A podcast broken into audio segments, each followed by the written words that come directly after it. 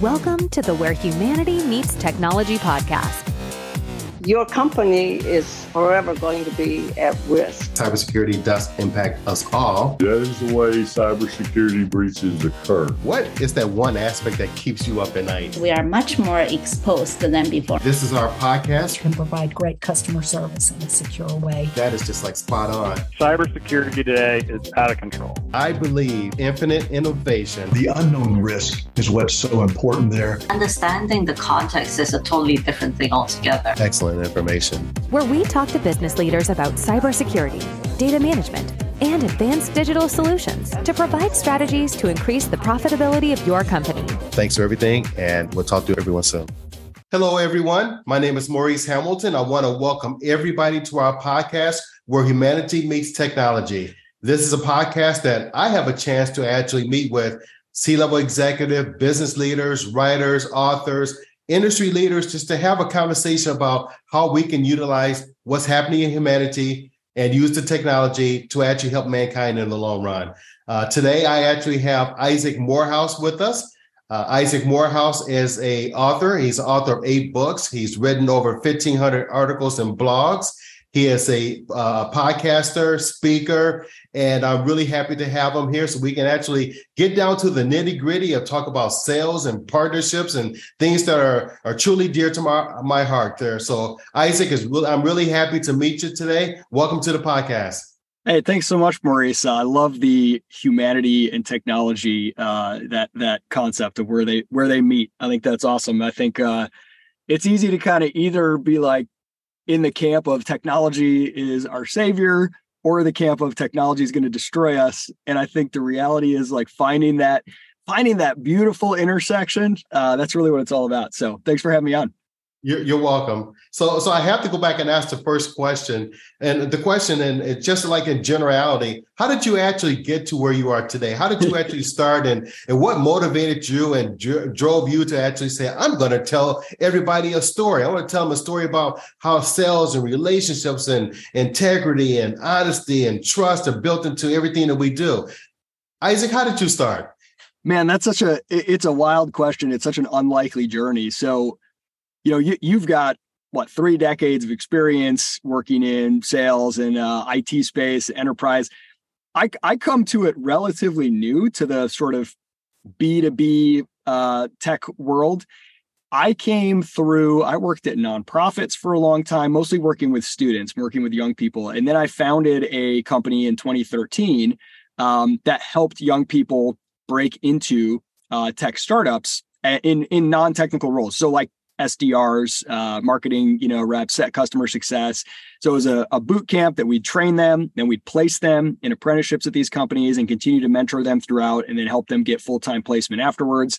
Um, great company, still exists. Uh, I, I exited that in 2019 started a company a venture backed company this time um, with uh, to, to create a platform for job seekers basically to help them show their skills uh, tangibly through projects and video pitches instead of just sending out generic resumes.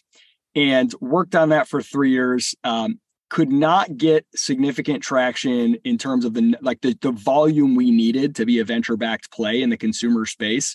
Um, could not get the volume. Had had a lot of really uh, successful users, but not not the volume we needed. But we had a really successful sort of media component. And, th- and this was the same with my my first company Praxis. We basically built everything with organic, like no no paid marketing. It was just a lot of content and a lot of to your point, I mean, I've, I've just written tons and tons of articles and books and podcasts, and mostly in the career space, like how to get your career started, early career type stuff, um, how to sell yourself, right? Which is like everyone's first sales job is going and winning that first job, convincing someone to hire me. That's a very big sale um, you know, if you think about typical starting salary, it's like you're closing a 50k 60k enterprise sales deal. Uh, that's that's a big deal. And and that was honestly it's so funny.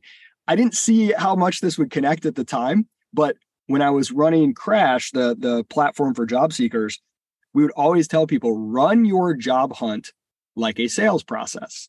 So when you're doing if you're selling you don't just go put one pagers on people's you know windshield in the parking lot. You don't just email a bunch of people you've never met. Here's a one pager. Do you want to buy my product? Right? You take the time you research them. If you're talking about a 50k product let's say you research them. You figure out who the decision makers are. You work on multiple people from that company. You talk to people that know them and have influence on them. It's a play that we call nearbound. We can get to that later. Um, right? You demonstrate value. Like helping job seekers to think that way really helped me understand sales better. And I I had done fundraising for a nonprofit, like working with asking people for six, seven figure gifts for a couple years. So like I understood that type of sales process. It's the same thing. It's a sales motion. So anyway, fast forward after after you know see not getting the tech uh, the, the job hunt platform off the ground but seeing that the media side worked, we sold the media as a media business, just sold the um, the newsletter and the the podcast, all the things we were doing there. And I was looking for my next thing. And I talked to a good friend of mine, Jared Fuller, and he convinced me to come and start a media company in the B2B partnership space called Partner Hacker.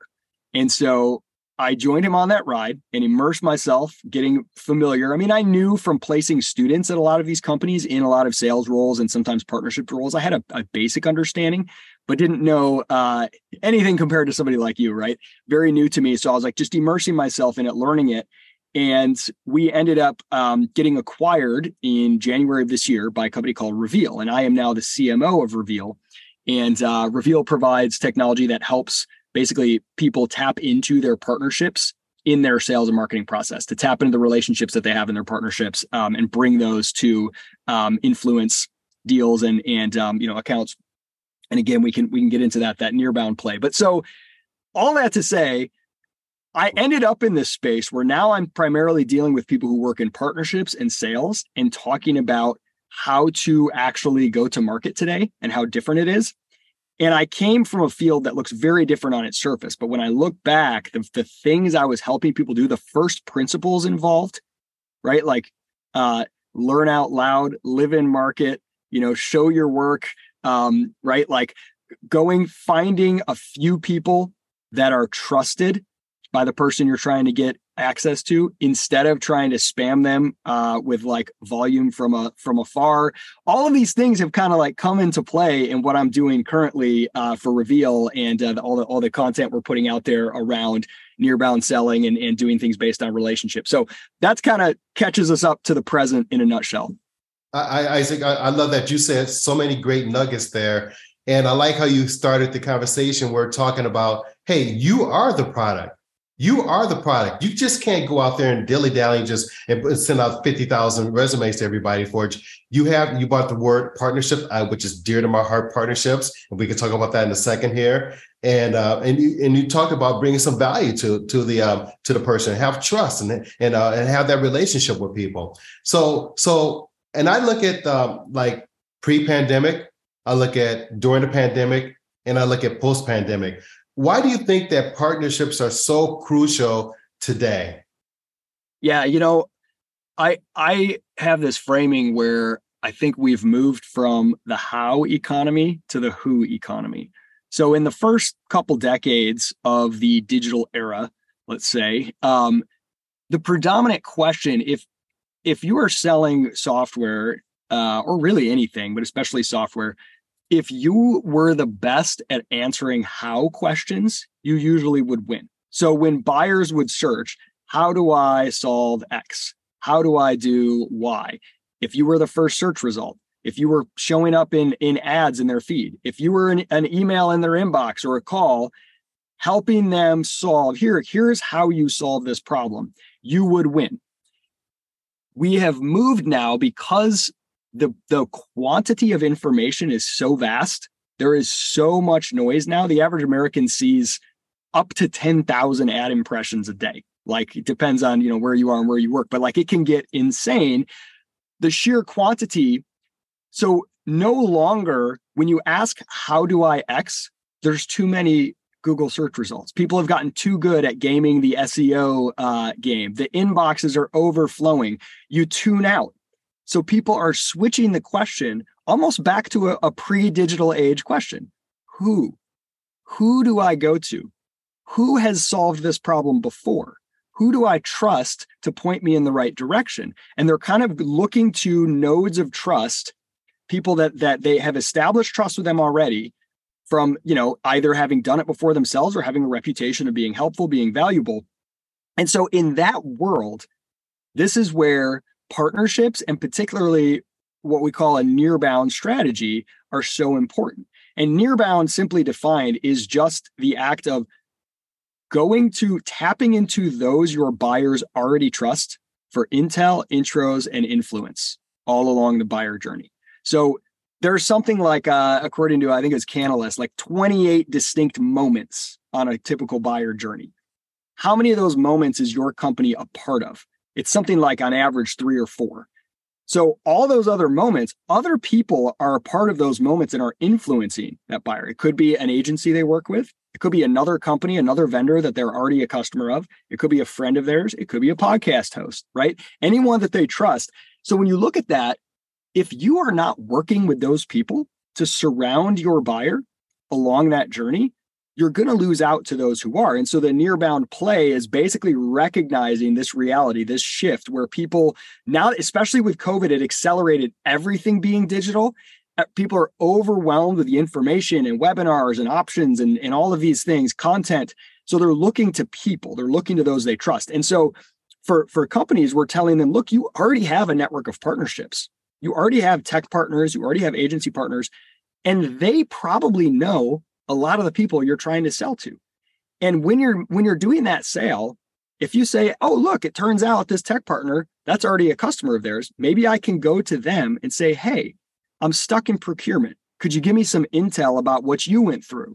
Hey, would you mind giving some influence on this deal or setting up an intro? Just tapping into the people that already exist in your network, those partners for intel intros and influence along the buyer journey. That's really the play. That's as simple as it is, but it's really profound because a lot of people are just stuck in the like, just keep doing the same outbound, keep doing the same inbound, and ignoring this whole network of influence that surrounds the buyer that they have access to. Wow, that's int- intel, intros, and influence. So when I think about that, you think about like a, I'm looking at a timeline. It doesn't matter where you are in your career. If you apply those same principles, it still works. Yeah, timeless. It's timeless, and that, that's what I love. Like getting down because I'm I'm never going to pretend to be uh, the seasoned expert as you are in this in this industry in this space, and so I'm not coming, you know, saying, "Hey, listen, I know everything about running uh, B2B sales teams or partnerships teams," but I'm I'm trying to get down to those first principles that are always applicable and to understand how as things change tactics need to shift and stay connected to those same principles, but need to shift in terms of how those are being executed. So I think this really unique opportunity you opened with, uh, you know, the blend of, of humans and technology to take what's amazing about the digital world, the scalability, the the infinite reach, um, the efficiencies there, the automation, and then pair it with the things that are so valuable in the human world. Because I've, I feel like we almost had this early days of tech everyone just got so excited that now we have all this data, we can do all this retargeting, we can do all this automation, we can do all these outbound sequences and inbound play. We can set all this process up and get all the information out and, and distribute it very efficiently. And now that we've sort of like maxed out on those tactics, everyone's kind of fatigued and people are sort of reverting to the pre-technological sort of world, which is you ask somebody you know, you ask somebody you trust.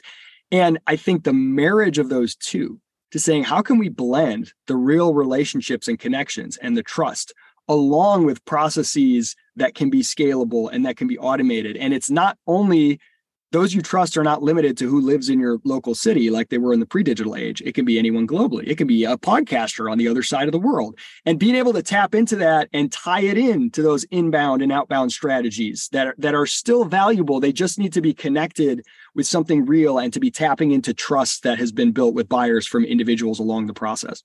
Interesting. And when you were saying that i thought immediately of the dozens and dozens of email requests I get through LinkedIn with people either trying to sell me something or someone may be looking for a job. But you're right. I won't pay attention to that. And nine times out of 10, I'm probably going to delete it because it doesn't bring any value to me because they may have value, but I'm not going to give them a time of day for it. However, that person who I trust, somebody who I know, if they call me up and say, Hey, Maurice, hey, I want you to check out so and so, and they're actually talking about this new uh, whatever it X, whatever it is. Why don't you give them a chance to let, let them speak with you? I said, okay, Bingo. no problem. Have them call me and I'll uh, tell them between this time because I'll set a time for them because I trust and value the person who's actually giving me that information. And it, and you're right. The fundamentals are based on the trust and the relationships I have with those people. It does make a big difference. Bingo. Absolutely. It's funny when I was doing nonprofit fundraising and learning that whole world. Um, and this was back before I, I, knew about any of this stuff. Uh, it's just funny to think now the language we use we had um, what you what we called natural partners. So you would look at someone, a wealthy individual who had a history of supporting various causes, and let's say whatever you know cause you're working on is seems to be similar to things that they're interested in, and so you want to get an audience with them and see if they want to support some of your initiatives.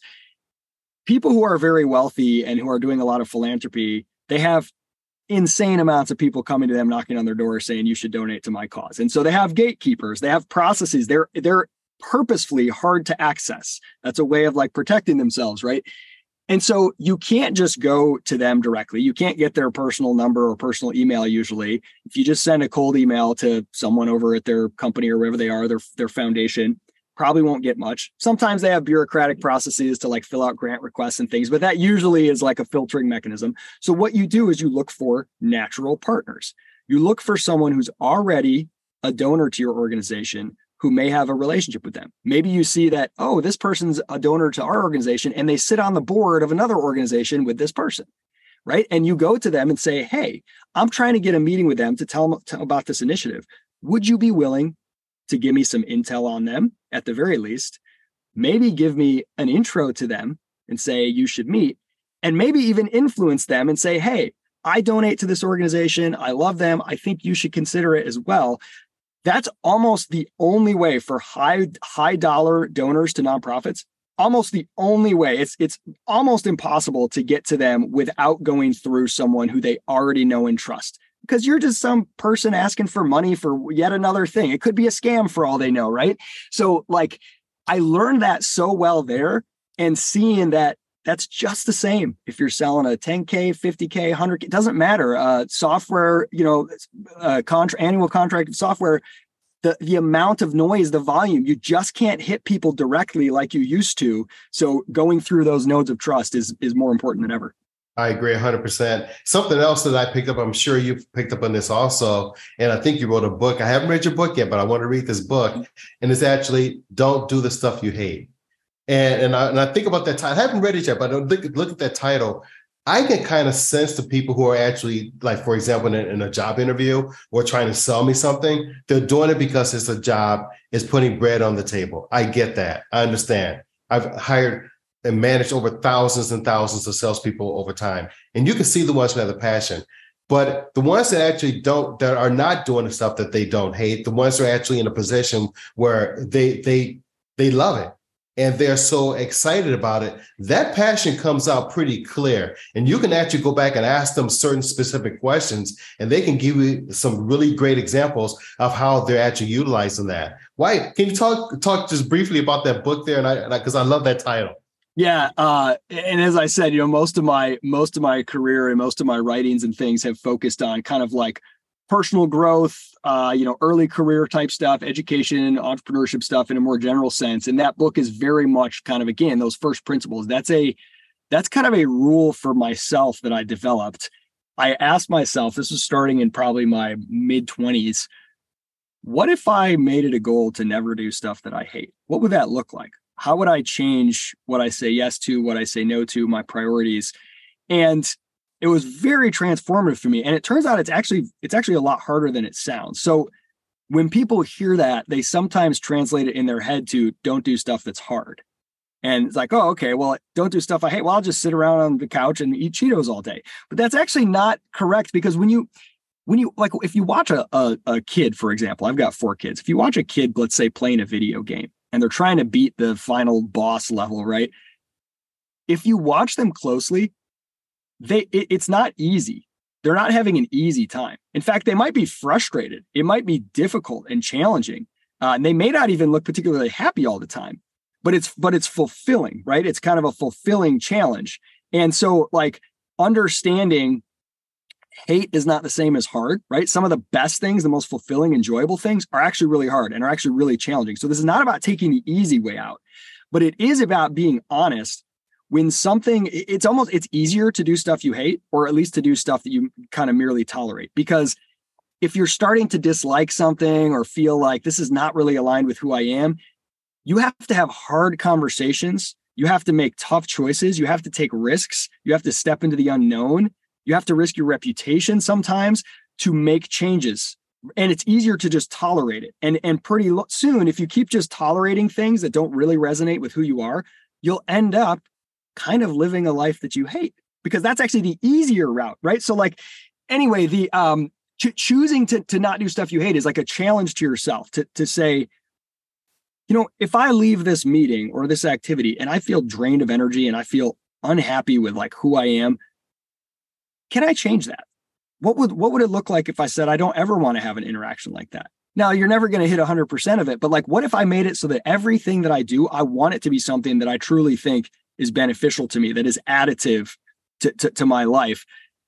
it starts to really help you cut through the noise and you start to realize you'll there are certain things you're doing just because you feel afraid that if you don't do it people will think you're weird but it really doesn't make you happy right and like trying to get to that and so if you're good at that what me what ends up happening is you end up being really good at whatever you do because if you're not willing to do things you hate, then by definition, anything that's left over, and, and again, that's so much easier, by the way, than saying, I got to pick something that I love. I got to find my one true passion. That's really hard. I, I've never been able to identify the one thing.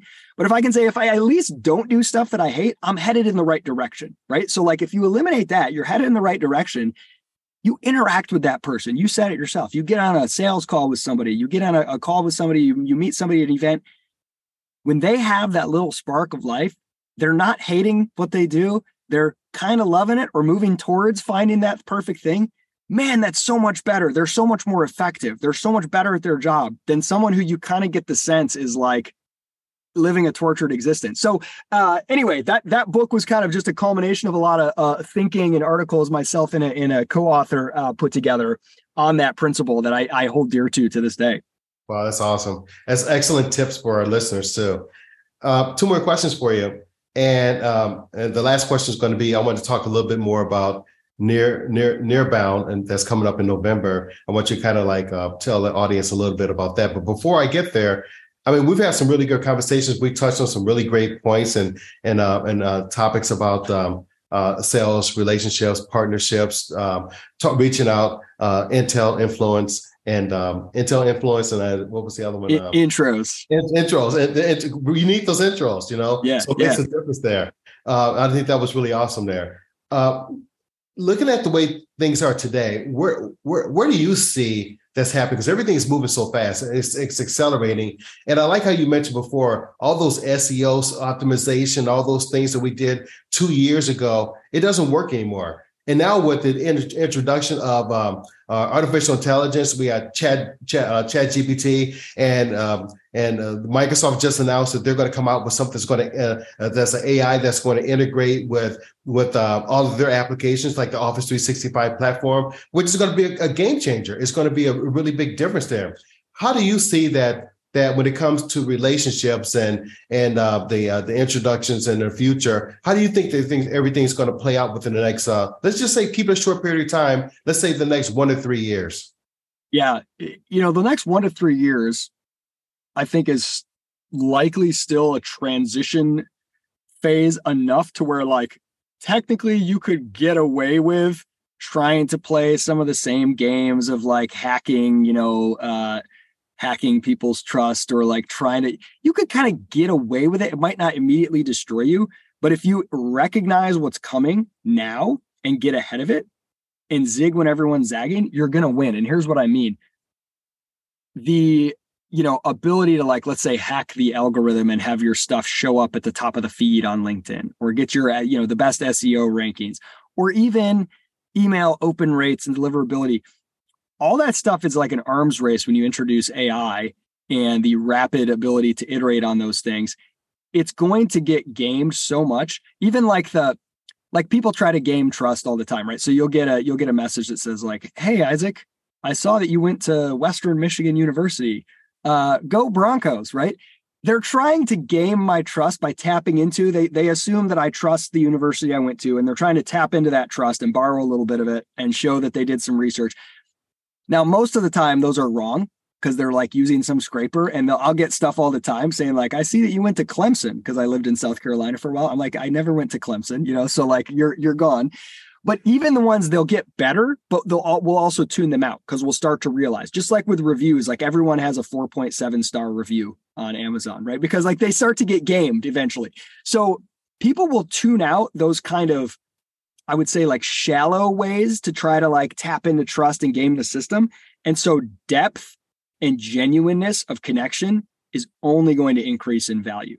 And so the people who recognize that now and stop trying to kind of hack into the like quick attention grabbing techniques and just like look for the way they can maximize the engagement and reach and the open rates with something that's kind of shallow and like maybe bordering on phony those who recognize that and say i'm not even going to play that game. Because because maybe you can win it in the short term but it's a losing arms race. It's like a race to the bottom and everyone's going to get tuned out eventually.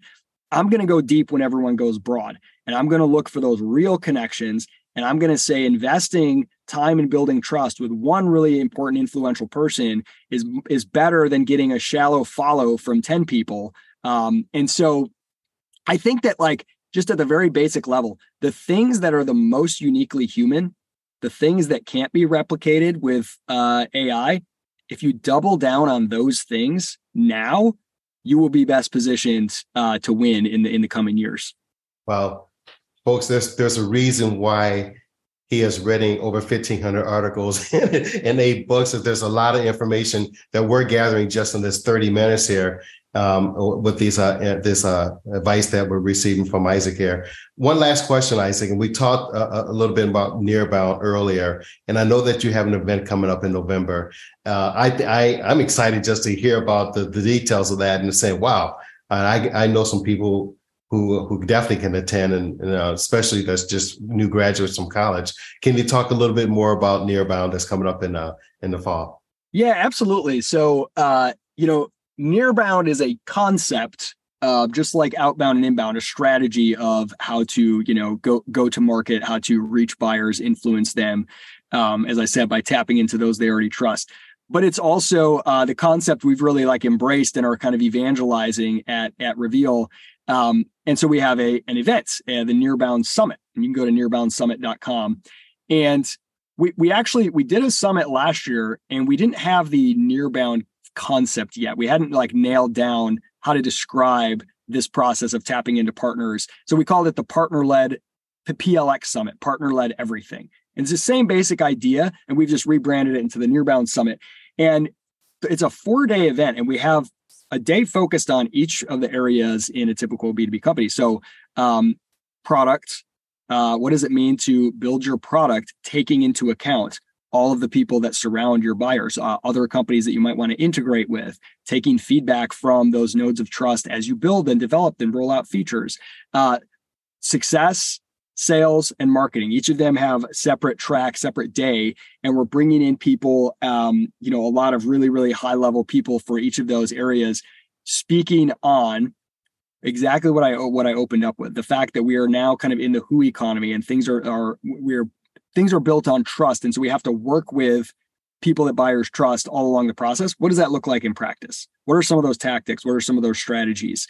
Um, and really like this revolution of B2B go to market because outbound and inbound are getting crushed. They are like nobody's hitting quota right now. Um, so just doing more of the same isn't going to cut it. So what does it mean to to actually look at the way buyers want to buy and the way that they are influenced and who they're influenced by and work that into your motion that's what the nearbound summit is all about so we'll have some things that are a little bit more high level like like we've talked about here first principles but we'll get really tactical and in the weeds as well about how to implement this across each department because it's you know partnerships is treated like a department. And i think the key here is that partnerships whether or not you have a partnerships department it's a strategy. Nearbound is the strategy of bringing those partnerships, those relationships into the motions across your other departments, and that's really what this what this uh, event is all about. So you can go to nearboundsummit.com. You can register for free. It's a it's a virtual event, but we have physical workbooks that we're shipping to everyone where you can go through session by session, take notes. It's got information, QR codes for the speakers, all that kind of stuff in there.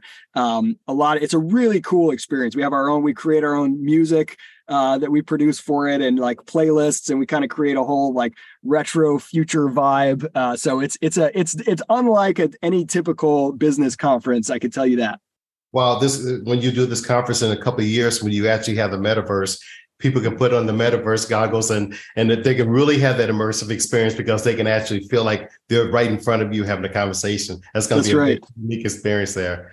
So you heard it here folks. So we talked about the product the uh, uh, success, sales, marketing. And uh, and I like how you also mentioned about the who economy. And I always tell people, and I've been saying this for years now, it's not sometimes necessarily what you know, it's who you know that makes a difference. And where you're right, it is a who economy. Everything you said here is spot on.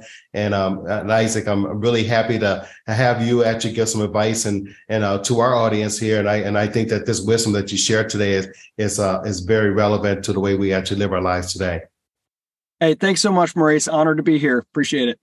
Well, thanks, audience. You heard it here. We I said it's going to be a really great conversation today, and I said it's going to be a hot topic, and and Isaac definitely delivered. So we want to thank you all uh, for listening to our podcast today, where humanity meets technology. I'm your host, Maurice Hamilton. If you like it, please uh, send some comments on us and let us know. Uh, if, you may want to have another podcast with Isaac in the future after the event, and let's let's get some uh, results on that and, and talk about that uh, about what the uh, what the people, what the audience had to say. So, thank you everyone for listening. I'll catch you on the next one. Have a great day.